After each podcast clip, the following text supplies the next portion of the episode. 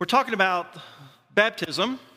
We've been in a series. This is number six now. We're getting close to finishing up this series. We're calling it Dunked, and because that's what it is. You're dunked under the water. It's immersion, a type baptism. And today I want to talk about the idea of when do we come in contact with the fullness of Christ? What does it even mean, the fullness of Christ? What Christ has to offer us, that He makes us complete physically, mentally, spiritually, emotionally. It's all about Jesus. It's in Him alone. Amen? And so, how do I come in contact with that power, that divine power, become a partaker of the divine nature that God has promised me? And that's what we want to look at. I just want to go back to this command given by Jesus. The command is found in Matthew that we are to make disciples of all nations. How do you make disciples of all nations? Well, you begin by dunking them in the name of the Father, Son, and the Holy Spirit. And then you must teach them uh, to obey everything that he has commanded us. That's from Jesus himself. He also says in Mark 16, believe and be baptized, and you'll be saved. So, this is from Jesus himself in terms of what it means to um, be baptized. Now, someone asked a question this week. I want to address it because maybe you had the same question. If Jesus put such a big emphasis upon baptism, why does Paul discount it so much? And they quoted this verse here in 1 Corinthians. For Christ did not send me to baptize, but to preach the gospel, not with wisdom and eloquence, lest the cross of Christ be emptied of its power. If Jesus commanded us to be baptizing people, why does Paul say it's not important? See, that's the argument. Have you ever heard the word called context? Would you say that if you're reading a letter and you're about five or six sentences into the letter, and it's already been explained a few sentences before what to do, that you have to read it in context to get the full meaning of what's being said, right? Have you ever heard of anybody taking anything out of context? So this is verse what in 1 Corinthians 1? 17. So there's some verses that have preceded this that presuppose the statement that just that Paul just made, okay? So I just want us to go back because Paul said Christ did not send me to baptize but to preach the gospel not with wisdom and eloquence. Now, here's the context verse 11 and 12. My brothers and sisters, some from Chloe's household have informed me that there are quarrels among you. So, what's happening in the Corinthian church? They're fussing and divided among each other, aren't there? There's quarrels among them. What I mean, Paul says, is this one of you says, I follow Paul. Another, I follow Apollos. Another, I follow Cephas. And a still another, I follow Christ. Now, I used to hear this a lot when um, I was younger, but people would talk about being baptized. I was baptized by Brother Collins, or I was baptized by Brother Smith. Or when the gospel meeting came through and, and Brother Dale was there, I was baptized by Brother Dale. Have you ever heard those expressions? In the Corinthian church, you had all these different people that had worked with the congregation Apollos and Peter and Paul himself, and there's some other divisions in there as well. And what they're doing is they're saying, well, when Apollos was here, you know, he baptized me. When Paul was here, he baptized me. In other words, that, that's, that's the division that's there. So what he says then is the following Is Christ divided? What's the, what's the rhetorical answer? of course not. Right? Paul, was Paul crucified for you? So it's crazy to have divisions among us about who's better. Was Apollos better than Cephas? Cephas better than Paul? It's crazy, all right. Were you baptized in the name of Paul? Now, what that tells you is that in the church at Corinth, they're practicing what? Baptism. Dunking in the name of Jesus. That's the context here. Paul says, Have any of you been baptized in my name? What's the rhetorical answer? Of course not. Why would you be baptized in the name of Paul? You're being dunked in the name of whom? Jesus, all right. I thank God that I did not baptize any of you except Boy, that's an important word there. Except Crispus and Gaius. So, what is Paul telling you in terms of what he practiced in Corinth? What did he do? He practiced what? He baptized. Here's a couple of members. So that no one can say that you were baptized in my name. So he didn't spend all of his time in the baptistry baptizing a bunch of people. But what's occurring in the ministry of Paul when he's there? as occurred in the ministry of Apollos and Cephas when they're there, it's all the same gospel. They're all dunking in the name of Jesus Christ. Right? This is what he's talking about. Now, continue. Oh, yes, by the way, I also baptized the household of Stephanas. That's just like Paul, isn't he? There's somebody else, I remember. Beyond that, I don't remember if I baptized anyone else. It's not important who I baptized, he's saying. It's not important if Apollos baptized. It's not important if Cephas baptized. Not, the, the baptizer is not the important one. The important thing is that you were what? Baptized, dunked in the name of Jesus Christ. And hence, verse 17, for Christ did not send me to baptize, but to preach the gospel, not with wisdom and eloquence, lest the cross of Christ be emptied of its power. Every single example in the New Testament, every single letter, every single example in the book of Acts, without exception, faith and repentance, calling on the name of the Lord, is always linked to being dunked in the name of Jesus Christ. Now, how did it get changed? Did God change it? People changed it. Traditions changed it. I just want to ask you be honest with yourself. Are you willing to follow after the traditions of men, even if they make void the Word of God? There has to be an honest integrity about ourselves of where we sincerely look in and desire to follow what Jesus has called us to do. So now we have this question of the fullness of Christ. What does it mean to come into the fullness of Christ? Well, what have we learned so far? I think you're going to see the same pattern here in terms of fullness and what that means.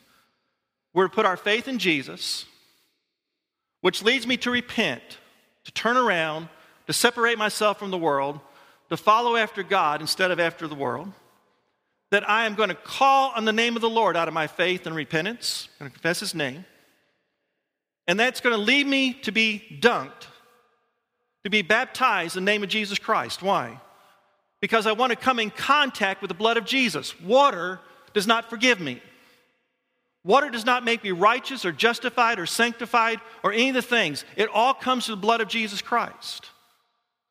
So I have to come in contact with the blood of Jesus. And where does that contact with the blood of Jesus come from? Not in faith, not in repentance, not in calling the name of the Lord. The Bible's very clear. It comes when you are dunked in the water.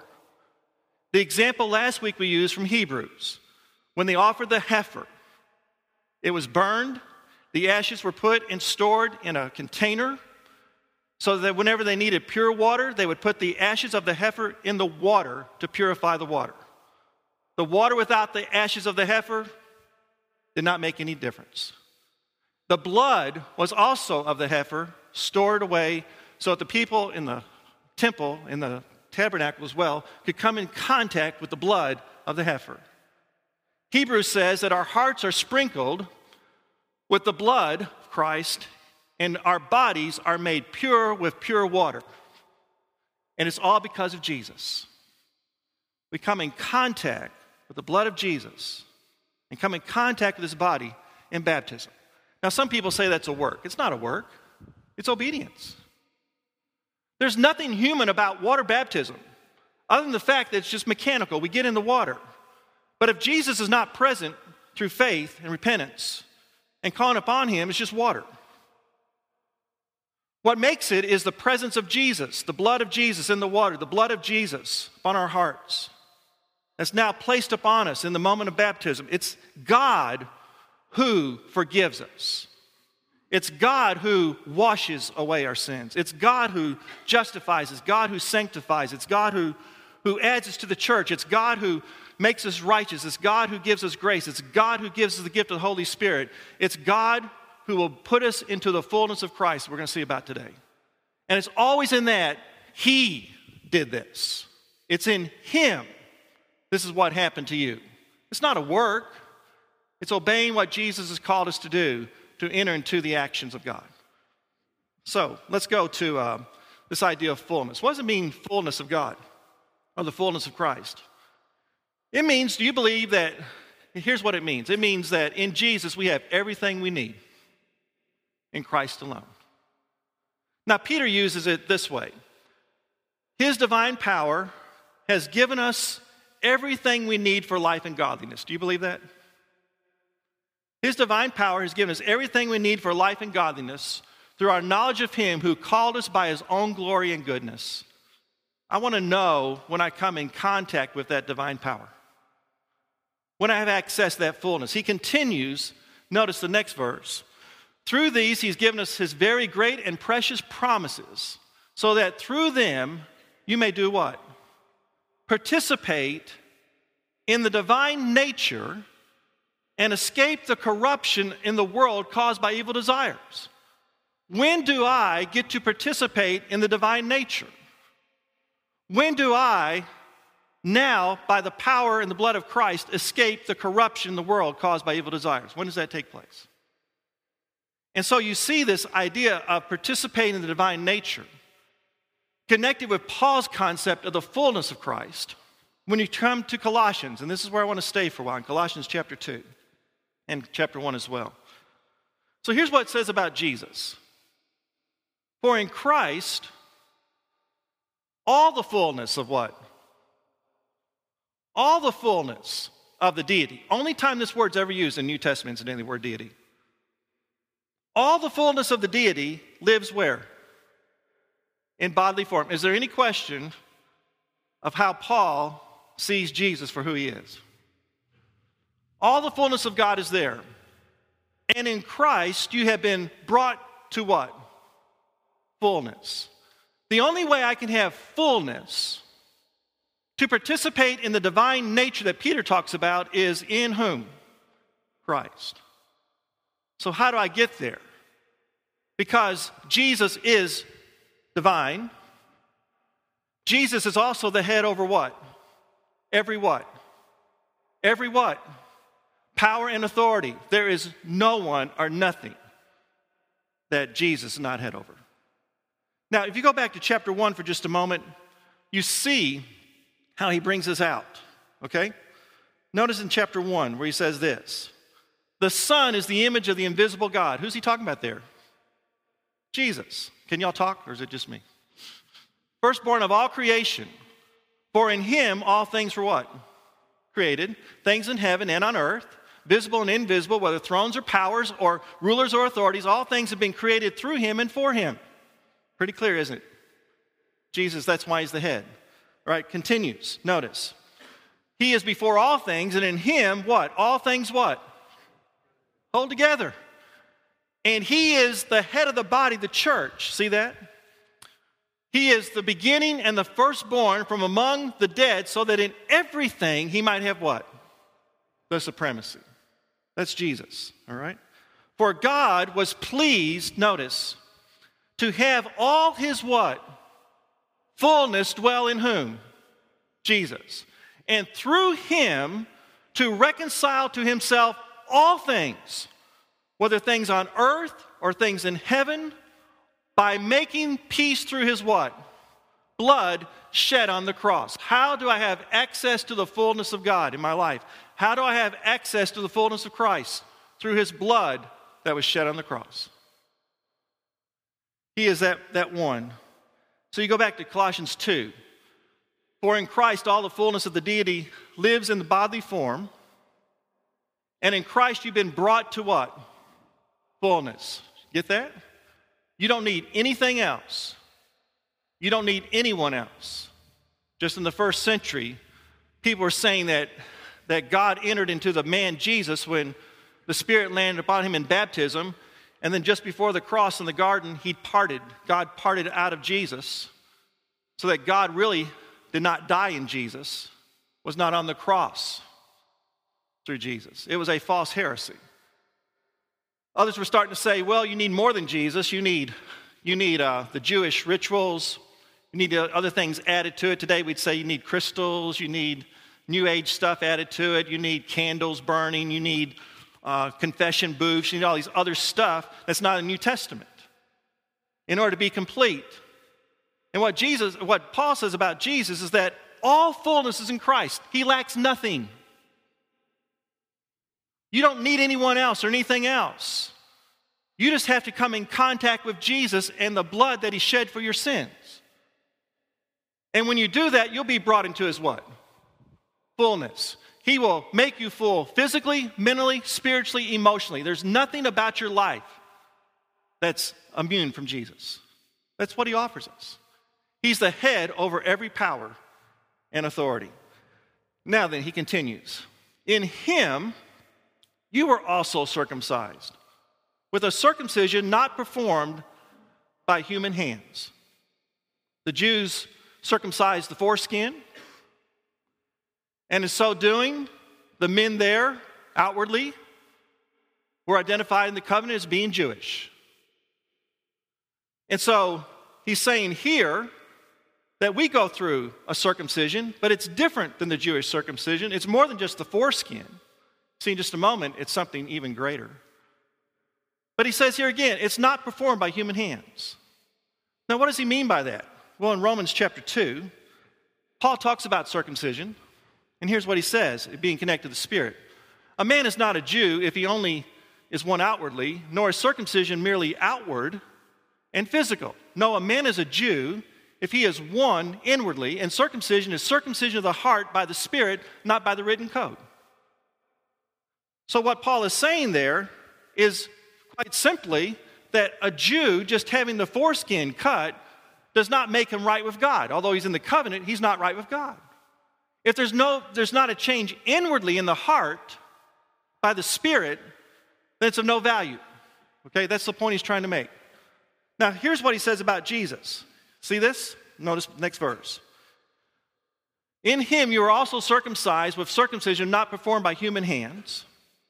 Your whole self, ruled by flesh, was put off when you were circumcised by Christ. Christ just doesn't circumcise your foreskin, he circumcised your entire body, physically, mentally, spiritually, emotionally. Christ puts to death the self, the flesh. Not just one part, but the entire life. Are you with me? Okay? I won't say foreskin anymore today, I promise. Although, two more times I might get you real uncomfortable. Right? But you're getting the point. Your whole self was ruled by the flesh, was put off. See, circumcised. When you were circumcised by Christ. Now, I want to know when I was circumcised by Christ. Don't you? It's a specific point in time when I was circumcised by Christ, when did that occur? Well, he tells you in the very next part of this verse. Having been buried with him in what? Dunking, you're right. In which you were also raised with him through your faith in the working of God who raised him from the dead.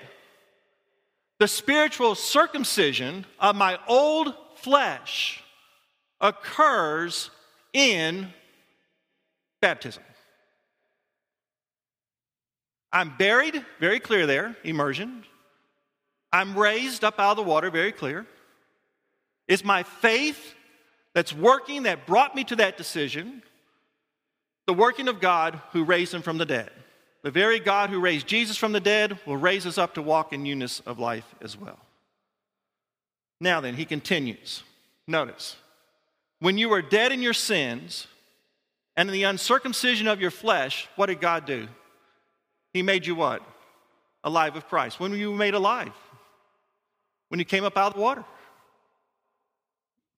You were buried in Christ, dead to the old self, buried to the old self, raised up in the new self to practice the new life, the new community, the new allegiance, the new loyalty, the new repentance, to walk by faith, not by sight to live for Him, to walk by the gift of the Spirit, to be justified, sanctified, all the things that God does for you forgiveness of sins, grace, mercy, all that's there.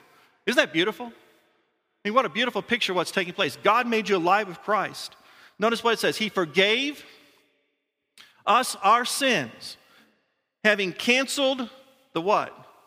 The charge of our legal indebtedness, which stood against us and condemned us, He has taken it away, nailing it to the cross. So our sins are forgiven, our debt is taken away because of what Jesus did on the cross, shedding his blood for us. Jesus performs a spiritual circumcision on us when we are buried and raised in baptism. It's just so clear, isn't it? there's, there's absolutely, New Testament, there is no controversy about what it means to be dunked in the name of Jesus Christ. It just, it's just there. Now, when you look at this and continue, and having disarmed the powers and authorities, he made a public spectacle of them, triumphing over them by the cross. The very thing that looked like defeat where they thought they'd put Jesus to death and it was going to end everything, that was the very thing that God used to save the world by the blood of Jesus being offered as sacrifice once and for all for our sins. All right, now then, let's go to Colossians 3. And I want you to notice now the wording here. Colossians 1 and 2 have set the stage of context. And then he begins in Colossians 3 with the word since. What does since mean? Something's happened before. It's connected to what's happened before. He just got through talking about all this idea of circumcision and buried and raised in Christ and our sins forgiven, made alive, the debt forgiven, the debt canceled, triumphed in Jesus Christ, identifying with Christ through baptism, through the burial and the resurrection of, of the water, if you will. So now he says, Since then you've been raised with Christ. When were you raised with Christ? In faith? No. In repentance? No. When were you raised in Christ? When you were buried in the water and you were raised out of the water to walk in newness of life. That's when you're raised with Christ. Since then, you have been raised with Christ. What are you to do from now on? You've come up out of the water. You put your faith in God. You repented. You believe that you came in contact with the blood of Jesus. You're justified, sanctified, made pure. You're washed. You're forgiven. You receive the gift of the Holy Spirit. You give His mercy and all the things that are associated with it. What am I supposed to do now? Set my heart. That heart that's been sprinkled with the blood of Jesus. Set that heart on things that are above where Christ is. Seated at the right hand of God, set your mind on things above and not on earthly things. He continues. Notice, for you died, and your life is now hidden with Christ in God. When did you die? Did you die in faith? Did you die in repentance? Did you die when you called upon the name of the Lord? When did you die? When you were buried with Christ, and in the water came in contact with his blood and his salvation. You were hidden now in Christ, buried, hidden with God. And when Christ, who is your life, appears, then you will also appear with him where? In glory. What happened when you came up out of the water? You're raised to walk in newness of life with the hope, the promise of what? Eternal life that when Jesus comes back, you're part of that family added to the church. You're going to appear with him in glory as well. One other point, and I'll close. Notice the next verse, in verse 9 rather. Since you have taken off your old self with its practices. When was the old self taken off, according to Paul in Colossians 2? Spiritual circumcision. Spiritual circumcision occurred when you were buried with Christ in baptism and raised with him. So you put off your old self with its practices when you were baptized. Now, what do I do? I put on the new self because I've been raised from the water. In contact with the blood, a child of God, saved by the blood of the Lamb, which is being renewed in the knowledge and the image of its Creator. Jesus Christ is head of over all things, He's power, authority. In Him's all the fullness of deity, and Him is the fullness of everything, from which we all receive our fullness as well. Contact with the Creator. That's the fullness of Jesus Christ. And so it's very beautiful to me when you see this idea of, of how this is all connected. Martin Luther said this way I don't have the quote on the board, but it's just very beautiful in, in what he said. Therefore, let everybody regard his baptism as the daily garment which he is to wear at all time.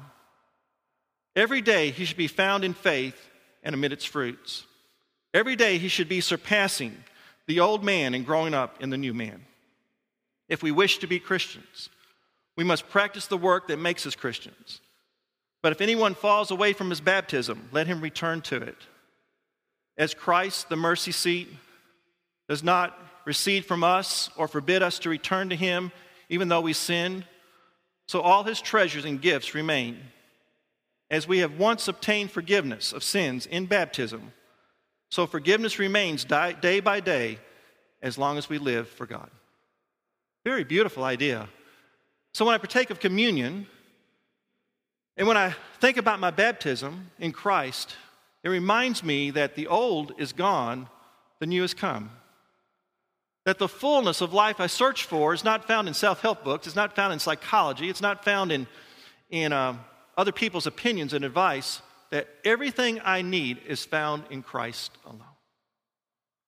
And if I will just give my life to Him in faith and repent, call upon His name, come contact with His blood, be baptized in His name, God's action begins to pour out, washing, forgiving, justifying, sanctifying, adding to the church, righteousness, eternal life, grace, the gift of the Holy Spirit, and the fullness of life. The fullness of life. To live every day for Jesus. Won't you make that commitment? If we can help you in any way make a decision for the Lord, we'd like to do that right now as together we stand and as we sing.